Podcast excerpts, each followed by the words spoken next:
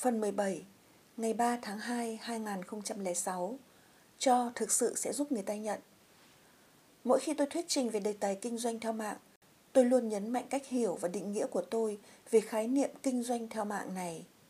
Nói chung, bản thân khái niệm này đã bị hiểu sai và làm cho nó có nét phản cảm, kiểu như ném vào mặt người ta thật nhiều visit card, trong khi mồm liến thoáng khoe khoang về mình và về sản phẩm của mình. Tôi định nghĩa kinh doanh theo mạng như là quá trình ươm trồng mối quan hệ cho nhận để đôi bên cùng có lợi. Bạn thấy đấy, điểm nhấn chính là ở phần cho.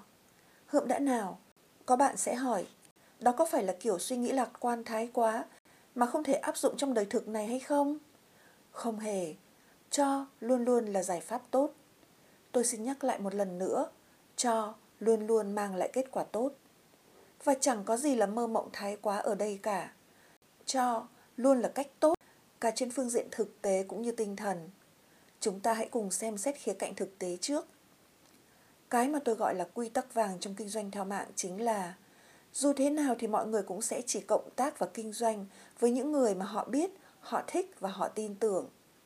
Khi ta cho hay làm điều gì đó cho người khác là ta đã tiến một bước rất quan trọng và nhen nhóm cảm giác biết, thích và tin tưởng trong lòng những người ấy đối với chúng ta. Tôi luôn khẳng định rằng muốn được việc cho mình thì không có cách nào tốt bằng cách làm người cho trước, giúp người khác được việc. Tại sao vậy?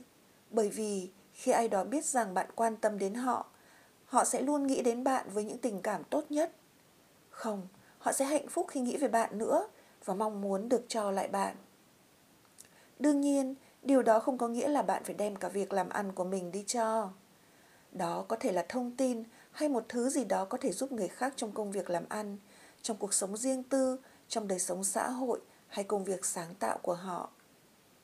Bạn có thể giới thiệu một cuốn sách hay tặng họ một cuốn sách mà bạn biết là nó có thể có giá trị thực sự với họ. Cũng có thể bạn biết con cái họ đang xin việc ở một công ty mà bạn có quen một người biết giám đốc nhân sự của công ty ấy.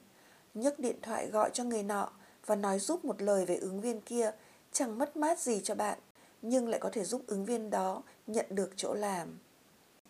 Tôi có thể kể cho bạn một ví dụ từ kinh nghiệm của chính bản thân tôi. Chuyện đó xảy ra vào khoảng mấy năm trước, khi tôi vừa mới bắt đầu vào nghề thuyết trình. Tôi rất muốn chăn được một khách hàng là một doanh nghiệp lớn có khá nhiều chi nhánh. Nhưng tôi chẳng có cơ hội nào tiếp cận cả. Không chỉ thế, tôi còn chẳng biết phải đi cửa nào để tiếp cận và chen chân vào nữa. Rồi có một chuyện xảy ra. Tại buổi đại hội của các diễn giả, tôi gặp một người cũng mới vào nghề thuyết trình chưa lâu như tôi. Tôi làm quen với anh ấy và đánh bạn cùng gia đình anh ấy và rất hay đi với nhau. Lúc đó, mặc dù tôi biết rằng anh ấy khá thành đạt, tôi chưa bao giờ nhờ anh ấy giúp đỡ gì. Tôi còn giúp anh ấy hết khả năng của mình. Có vài lần, khi có công ty mời nhưng tôi đã có cuộc hẹn trước rồi, tôi lại giới thiệu mối cho anh ấy. Khi tôi có những bài báo được đăng trên các tạp chí, tôi thường giới thiệu là anh ấy đã có công biên tập cùng tôi. Điều này làm cả đôi bên đều vui và tôi cũng chẳng mất gì. Đó chỉ là một trong vô số những ví dụ về việc cho, ai cũng được lợi mà lại chẳng có hại cho ai.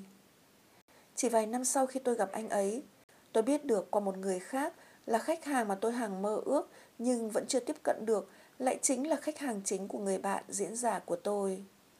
Chắc chắn là với mối quan hệ lúc ấy giữa hai chúng tôi thì tôi có thể đến và đề nghị anh ấy giúp đỡ. Nhưng tôi không thấy đó là cách đúng đắn. Tôi không muốn anh ấy có cảm giác là do tôi đã vì anh ấy mà bỏ lỡ cơ hội của mình nên anh ấy nợ tôi. Nhưng xin anh ấy một lời khuyên về việc làm cách nào để tiếp cận được khách hàng nọ hiệu quả nhất thì tôi thấy không ngại. Tôi bảo anh ấy, tôi biết đó là khách hàng lớn của anh và tôi không bao giờ dám đề nghị anh giới thiệu tôi với họ. Tôi chỉ muốn hỏi kinh nghiệm của anh là tôi nên làm như thế nào để tiếp cận được với người có tiếng nói ở đó, ít nhất để giới thiệu cho họ biết tôi là ai và tôi có thể giúp họ được gì để tôi có cơ hội thiết lập và phát triển quan hệ này. Nói cho cùng thì anh ấy cũng có thể từ chối.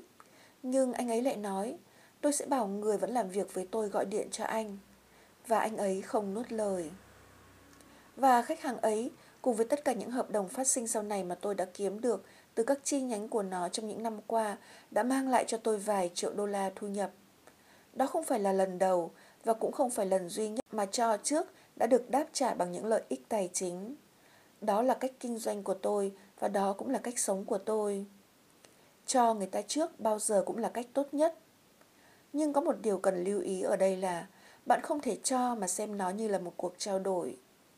Nếu bạn cho mà trong đầu bạn nghĩ, hờm, anh ta hoặc là cô ta sẽ làm gì cho mình đây? Thì việc cho đó sẽ chẳng mang lại điều gì cho bạn cả.